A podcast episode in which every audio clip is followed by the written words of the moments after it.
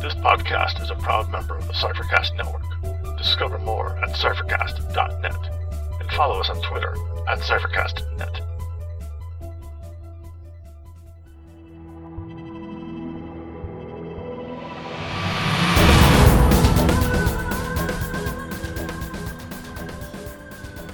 Welcome to Incantations, an Invisible Sun podcast. I am Jason, and I will be your guide along the path of suns. I bring with me two fellow travelers. Hello, I'm Scott. And I'm Dave. And today we sing one spell. With A Distant Light Pierces the Mist, we discuss the new podcast, The Secret Cellar.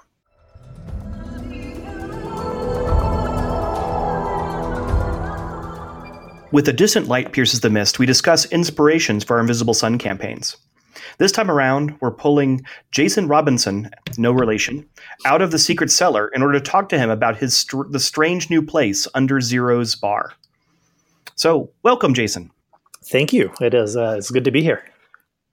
Uh, we understand you are uh, in the process of launching a podcast with a, a, a, pretty strong Invisible Sun connection, but possibly going beyond that. Uh, so, tell us a little bit about this uh, new podcast you're, you're launching. That is all fair. Um, yeah, I, have carved out a little piece of lore for myself in the secret hidden basement underneath Zero's dot bar. Uh, sorry, Zero's bar, which we know as a uh, a place that has has that exists in in Invisible Sun. Um, and I am uh, yeah, I'm creating a podcast to talk about the the broader topic of modern storytelling, but aesthetically, it's entirely set inside of the lore and world of his Invisible Sun. I like to think that you're already world building, and that Zero's dot bar is just an, uh, a, a separate room that is one dimension away from Zero's bar and only accessible from the cellar. I think that's a, an entirely uh, possible uh, representation of how things might work.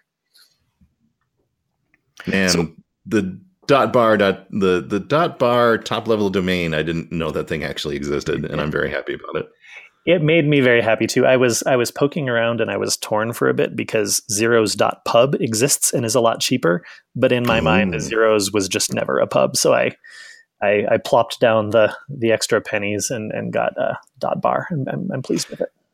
Yeah, a pub is uh, much calmer and more English. I think. Uh, I think a bar fits better for a 1920s sort of surreal setting. I, I think that's true. So, what is it that drew you to Invisible Sun initially, and then to uh, the notion of using it as a fictional location for a podcast? So, I have been captivated with Invisible Sun sort of aesthetically since very first hearing about it. Um, I play a lot of Numenera and some other things, and I love them for their system, but they aren't really my jam in terms of the world, I guess. Um, but Invisible Sun is is me through and through, so that really captivated me. And then um, as I started uh, getting into understanding and reading a little bit more, um, it really came to life in my mind as a fertile place for the idea of I think I'm captivated by the idea of uh, transition between the two worlds and this idea of the gray and the indigo. And I think we try to reach past our mundane lives here with stories a lot of times. And something about that thematically really seemed to, to fit in for me with Invisible Sun. So the, the secret cellar kind of exists in between those two worlds is what I'm kind of getting an impression of. Would that be about right? Yeah, I think that's fair. I, you know, sometimes you come home from work and you don't want to do anything great. You just want to wear sweatpants and watch bad TV and eat Cheetos. And I feel like Vislae sometimes must want to do that too. I feel like they're they're tired sometimes of uh, all of the actuality and reality and truth they have to deal with, and so. Hmm sometimes they have a, a, bit of nostalgia for the gray, but they don't want to slip back entirely. So the secret cellar is a place they can do that without fear or guilt. And uh, we, on the side of the gray, are longing for something maybe a little more transcendent sometimes. So I feel like the secret cellar is has one foot in each of those worlds. It's a place where we can meet in the middle. So with the, um, the you know, you've got a in-game connection then uh, for uh, the game itself. Uh, thematically, I'm wondering, is there something that you found inspiring in the visuals or in uh, some of the you know, locations that have been discussed in, in um, Invisible Sun? Uh, uh I guess obviously zeros, uh, but beyond that, that uh, inspired you to you know, commit to this particular setting. Well, I liked the idea from the very earliest that we knew about Invisible Sun. Zero's bar was was mentioned, and there were some props and some artwork. And I liked the idea of a watering hole, a place where people who are in uh, in Invisible Sun, in Satyrine, or in the actuality, come together to hang out. It's kind of like Cheers for the Vislae set. Um, hmm. And so I, I wanted it to be a, a, gathering place because part of my goal for the podcast is to draw out people who are Invisible Sun fans and players who maybe aren't the normal faces that we hear from. Um, and a place for everyone to kind of get to know the community better. So that was the the germ of it, really. Um, and then as I started thinking about it, I realized I didn't only ever want to talk about this game, but I felt like the setting was still uh, a fertile and appropriate backdrop for the kinds of things I wanted to explore, even if I'm talking to people who the, who don't play Invisible Sun. Uh, in in your efforts to recruit people to participate in this conversation, have you found that the setting Invisible Sun is daunting for them, or are people willing to just uh, kind of let you handle the Invisible Sun narrative uh, side of the podcast and uh, be, uh, kind of carry along on the ride until they get to this, the storytelling conversation? I'm intending to have the storytelling conversation first in each episode. So there's a, a, warning in the beginning of the upcoming first episode. I guess it will have been published by the time this uh, this releases that the longer you stay in each episode the nerdier it's going to get. So i'm going to move i'm going to move the non-invisible sun stuff forward so that if people start getting weirded out by all of the nerdy in references they can uh, you know just stop but still get the the relevant stuff. Um, so far i've asked a few people to be on the show and none of them have seemed bothered by it. Uh, i've just explained to them that it's a world they may not know but it's basically like being halfway to Narnia, and everyone gets that reference. So, oh, one foot in the wardrobe and one foot in Narnia. I, I think I remember that. Yeah, that is that is accurate. Uh, with an occasional wrong cat wandering by. yes, it's a much weirder wardrobe than Lucy's was, but. Um, can can we talk a little bit about uh, how you introduce your your guests on your show, um, and talk about the like the framing device that you have there with the secret cellar? Sure. So, since you asked, uh, Dave, I am drinking uh, some black tea yes. tonight with um, blood orange in it and uh, cinnamon. Um, my blood idea- orange. Oh, so surreal. had to had to pick something at least a little dark. Um, yeah, every interview is going to start with the question of what it is that you're drinking. We are in a bar, um, and I'm requiring all of my guests to have a beverage in front of them. It doesn't need to be an alcoholic beverage, but something that they enjoy and that brings them calm.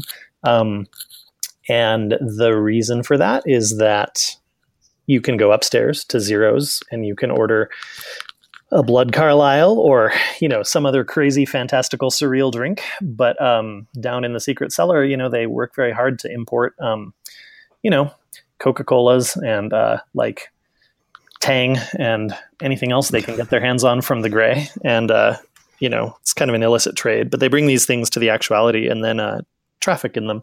So if you have a favorite thing that you remember from the Grey you can um, you can hopefully uh, order one here in the secret cellar. And that's what uh, everyone begins the show drinking. And so we have a little chat about that at the beginning of each episode. Yeah it's a super cool hook. I really like it. Thank you.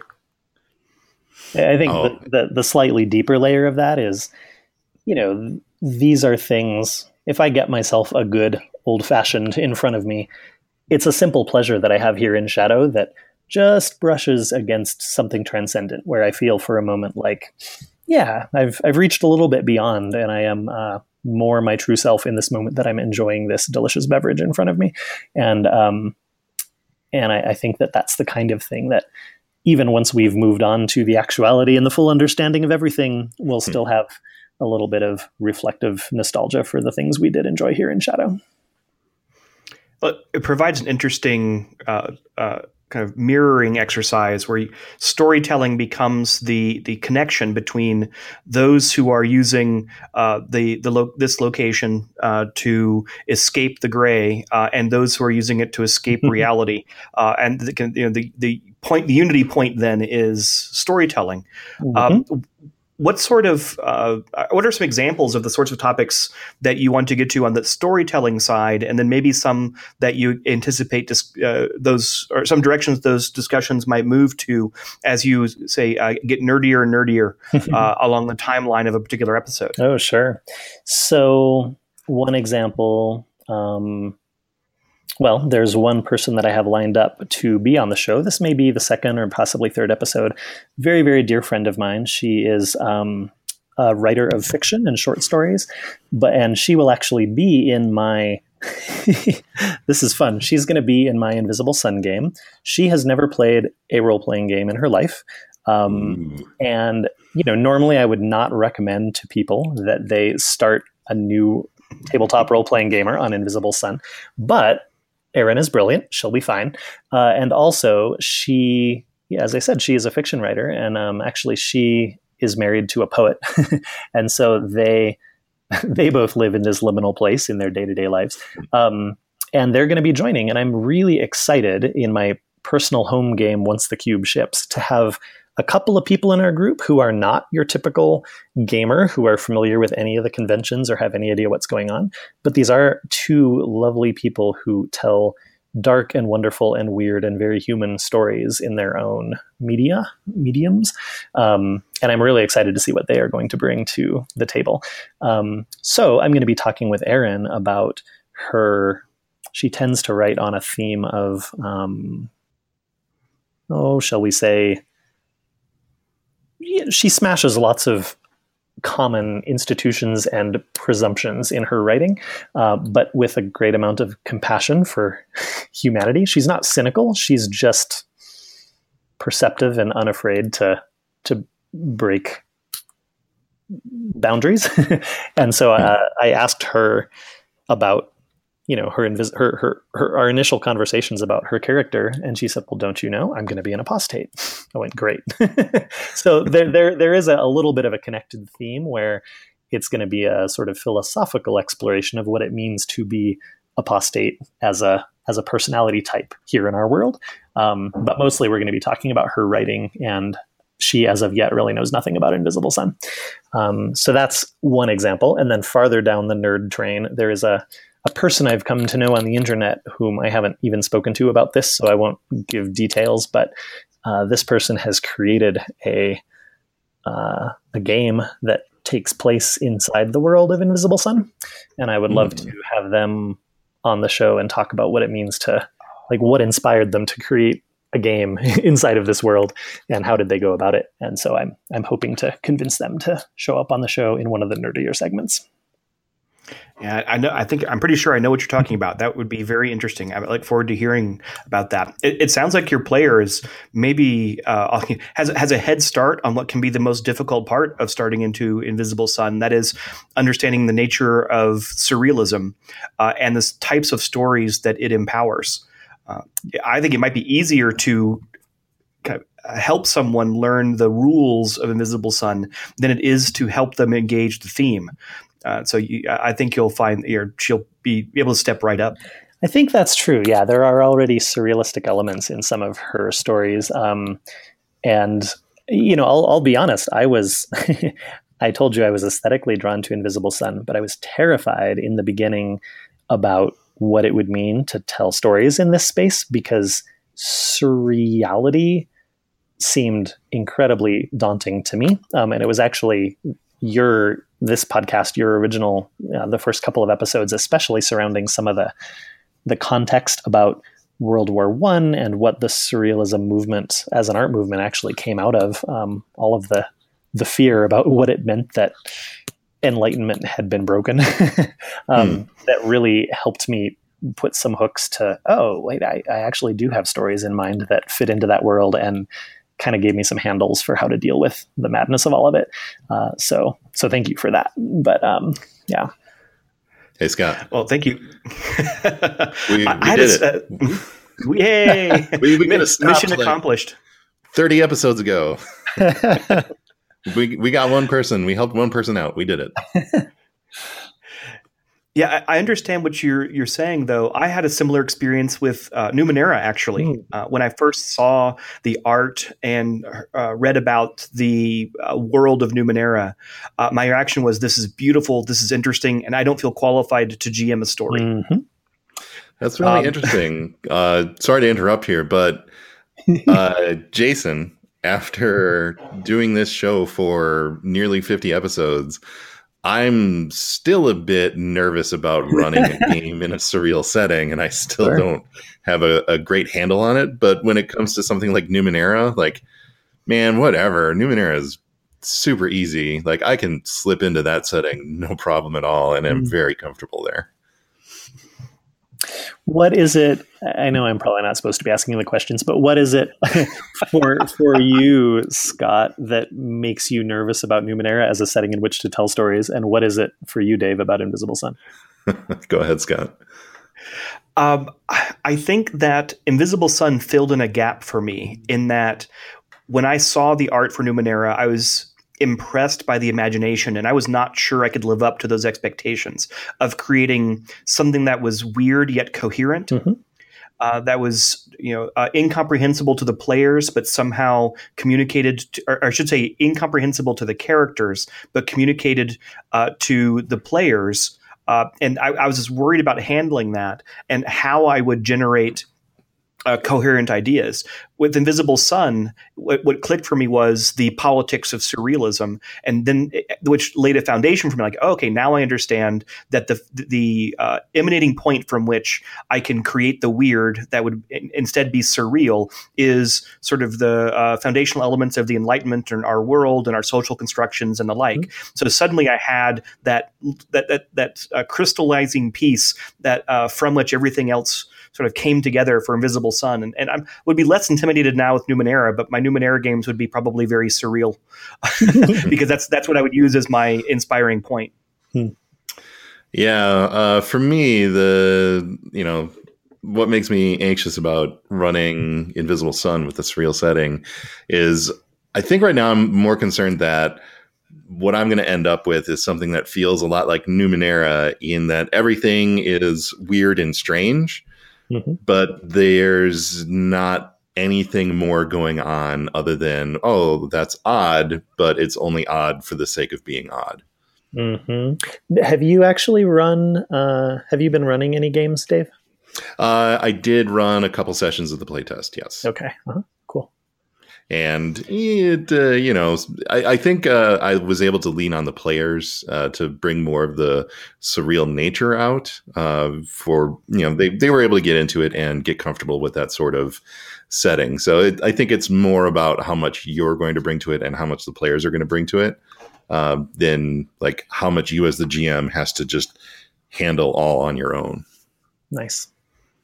One way the community as a whole can address this intimidation that we've all felt in different ways uh, is by sharing ideas. Mhm. It sounds like you have some uh, some ideas on how to create platforms for that sort of sharing.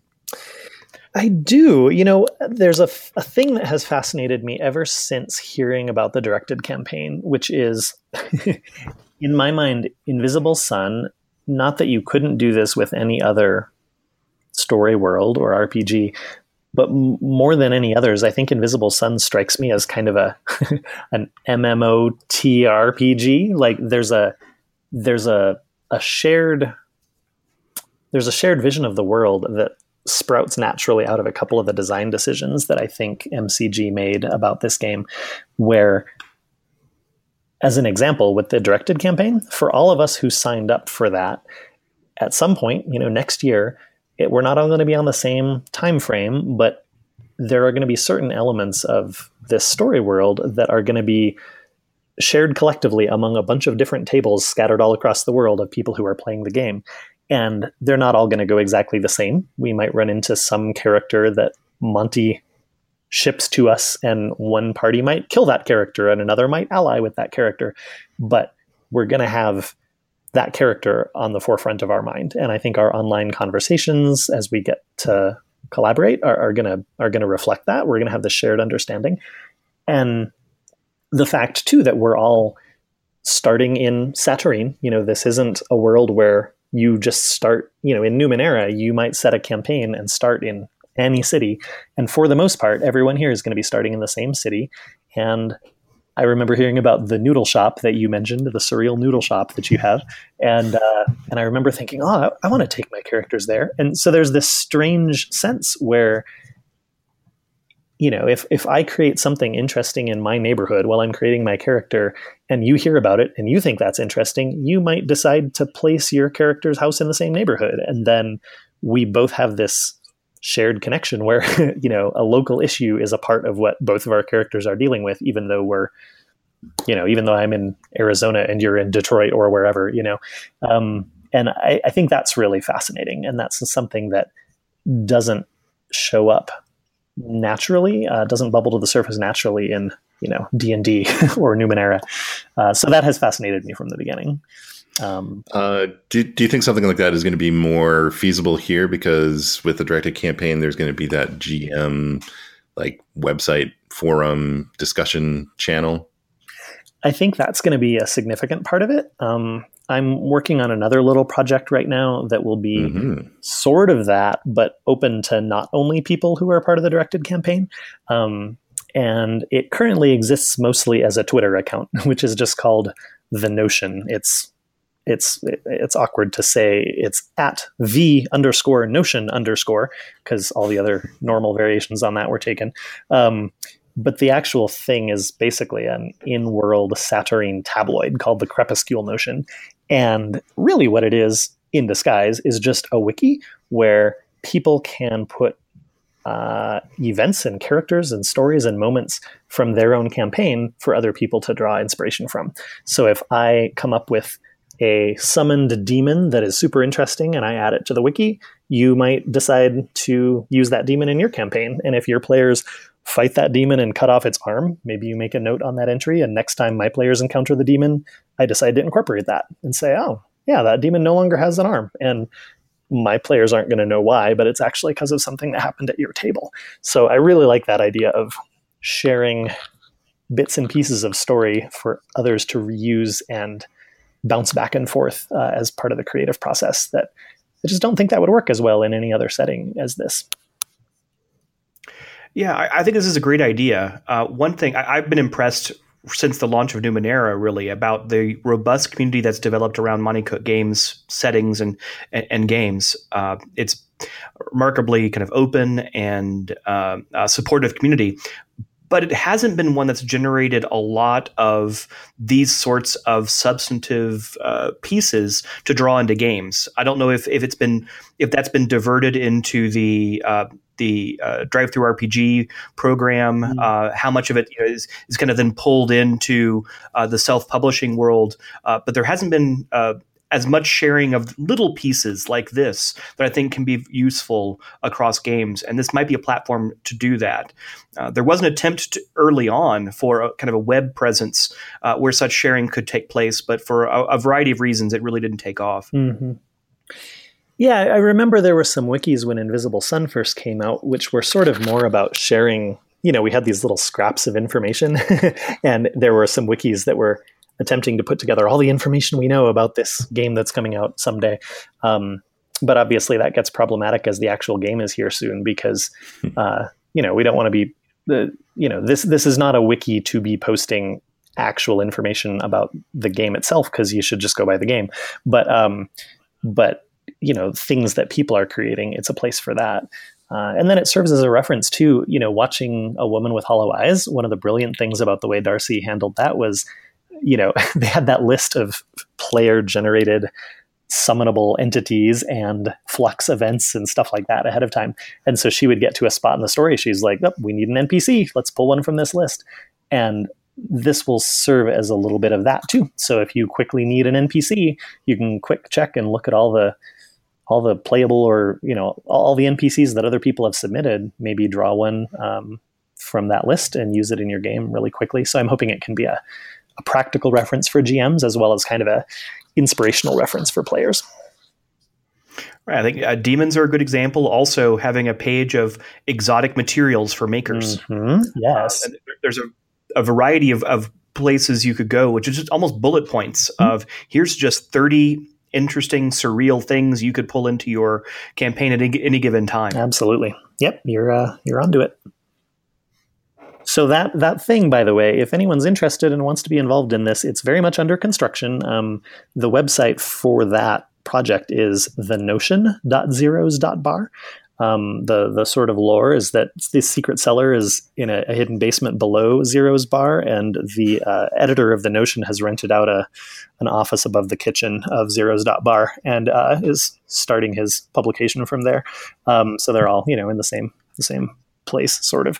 But um, if you are interested in uh, writing or contributing, uh, you know, it's it's it's a little bit in shambles right now, but we're putting it all together. I have a little community of about twenty people from the internet who are uh, writing and gathering bits and pieces, and uh, it's slowly coming together. So I'm I'm hoping to have something substantive, eh, more or less by the time the game ships, or a bit after. We'll see.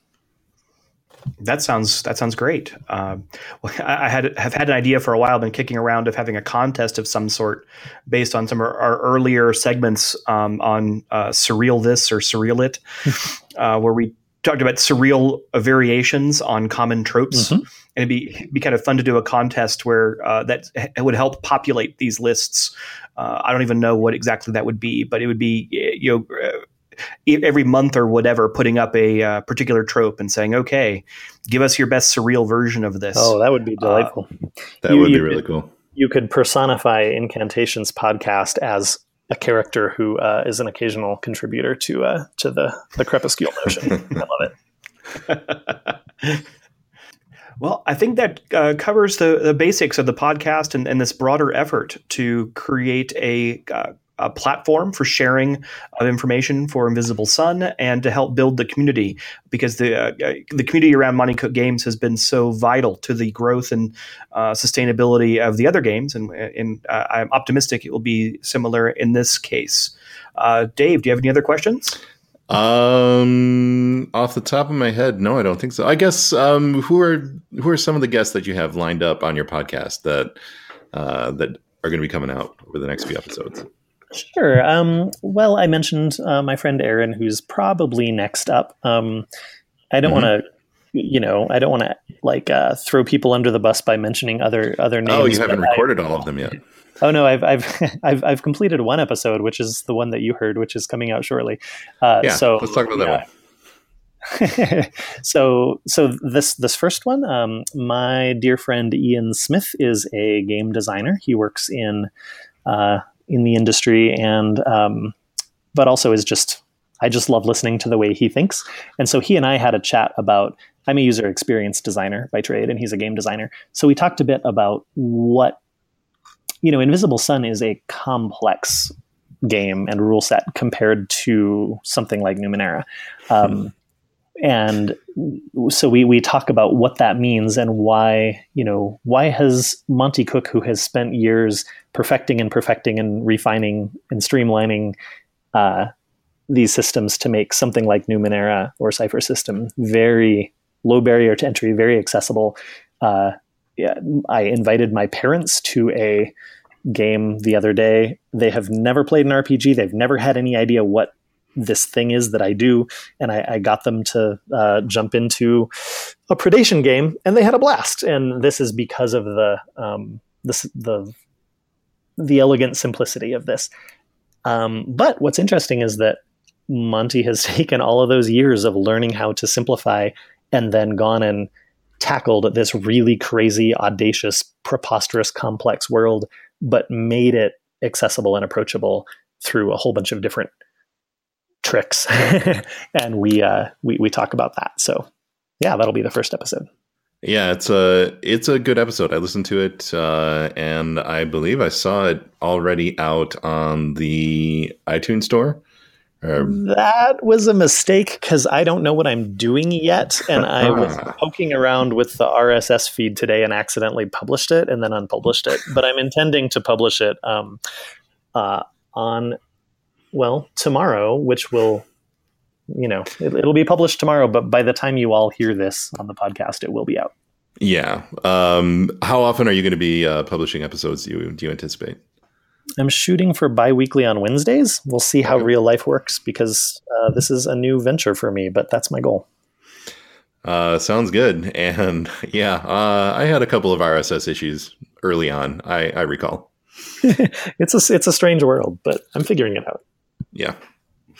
Well, uh, that sounds great. Um, so thank you so much for taking the time to come on and talk to us about your your show and all the other stuff that you are starting to put together. It's really exciting. Well, thank you both. It's been a pleasure to be here with you.